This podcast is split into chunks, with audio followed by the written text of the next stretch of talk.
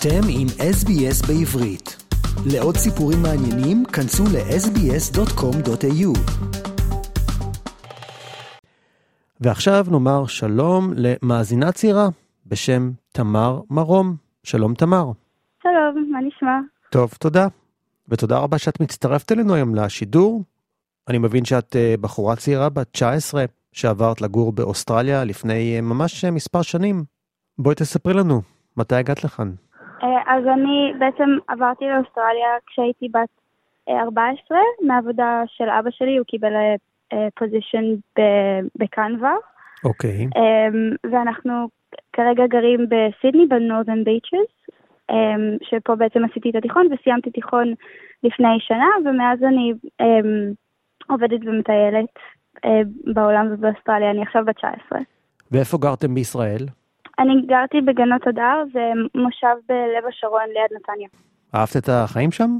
כן, אהבתי מאוד, זה מושב, אה, זה יישוב קהילתי, מושב כזה, תלוי, תלוי את מי אתה שואל, אה, שהוא מאוד קטן, אה, אז בעצם תמיד היה לנו, כל החברים תמיד היו מאוד מאוד קרובים אחד לשני מבחינה חברתית, מבחינה מיקומית גם, אז היה לי ממש כיף לגדול ככה קרובה לכל החברים שלי. ואז הגיע היום שאתם אה, עברתם לאוסטרליה לפני בערך אה, חמש שנים, איך קיבלת את זה? Um, האמת שאני הייתי בסדר, זה היה הפתעה, כי לא חשבתי שההורים שלי ירצו לעשות את זה, אבל יש לי פה משפחה שגרה באוסטרליה וכבר ביקרנו אותם כמה פעמים לפני, uh, ותמיד חלמתי על לעבור uh, לכמה שנים למדינה אחרת בשביל ה... בשביל השפה ובשביל הניסיון, אז דווקא קיבלתי את זה יפה. ברור שהייתי עצובה לעזוב את החברים, אבל, אבל לקחתי את זה כהזדמנות אה, ליצור מזה משהו טוב. באיזה שנה הגעתם לאוסטרליה? ב-2019. זאת אומרת שזה היה ממש לפני הקורונה והקוביד וכל הלוקדאונס. איך הייתה התקופה הזאת להגיע בדיוק לאוסטרליה? לא היה קשה קצת? כן, זה היה בגלל הלוקדאון האמת, אה, התחלתי בית ספר באוסטרליה, ואז ממש חודש אחרי זה לדעתי, אה, היה לוקדאון, אז זה לא, זה לא היה כל כך כיף, כי לא היה לי זמן כל כך להכיר חברים, אבל לאט לאט כשהלוקדאון השתחרר, אז מצאתי את המקום שלי, ו... והכרתי אנשים, והכרתי את החברים שלי, שאני חברה שלהם עד היום, ואת החבר שלי, וכן, אבל בגלל הלוקדאון האמת שיצא לנו לטייל הרבה בטבע ולהכיר קצת את האזור שאנחנו גרים בו, שזה היה ממש יפה, אבל כן, היה לזה צדדים, צדדים רעים וגם צדדים קצת טובים.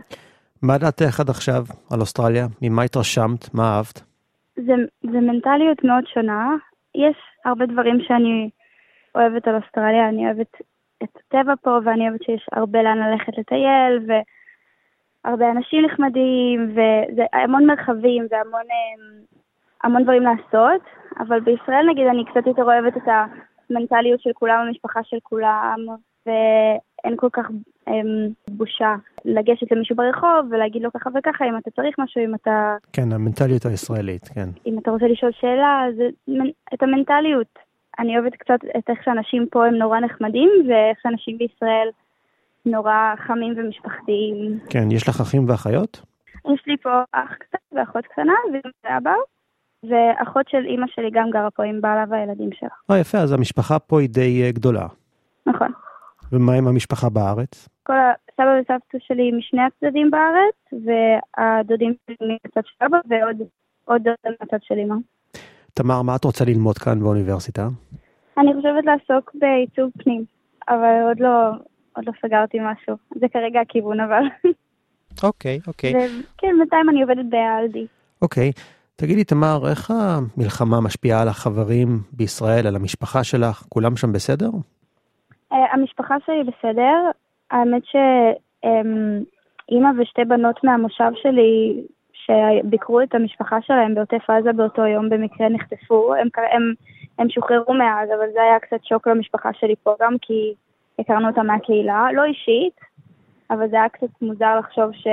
ומפחיד לחשוב שמישהו שאנחנו ראינו מסתובב ברחוב, שחברים שלי מכירים באופן אישי, חלקם אה, נחטפו, זה היה קצת, בעיקר לאימא שלי זה היה קשה. כן. אה, וכן, החברים שלי בצבא, שזה גרם לי קצת לדאוג, אבל, אבל בעיקרון אנחנו מאוד, אה, ההורים שלי ואני, והאחים שלי עוד קטנים, אבל אח שלי קצת מתחיל גם, הם מעורבים בעניין ומודעים, ו... וזה כן חשוב לנו, ואנחנו יודעים מה קורה. מה את חושבת על זה שבאמת כל כך הרבה חבר'ה צעירים מכל רחבי העולם, וגם מאוסטרליה, פשוט חזרו לישראל בשביל להילחם למען המדינה? אני חושבת ששוב זה חוזר לעניין הזה של המשפחתיות, שלכולם אכפת מכולם, ו...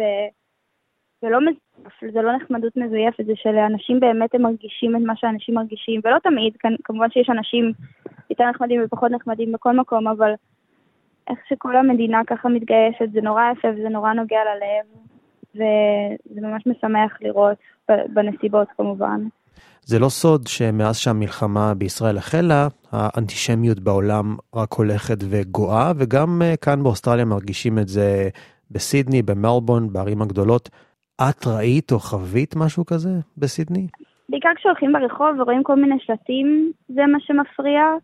והאמת שיצא לי כמה פעמים לצאת וללכת בעיר, ובמקרה אנשים שואלים אותי מאיפה אני בגלל שיש לי שם שהוא, שהוא לא אוסטרלי, ואז כשאני אומרת, אז הם כזה לא מגיבים כל כך יפה.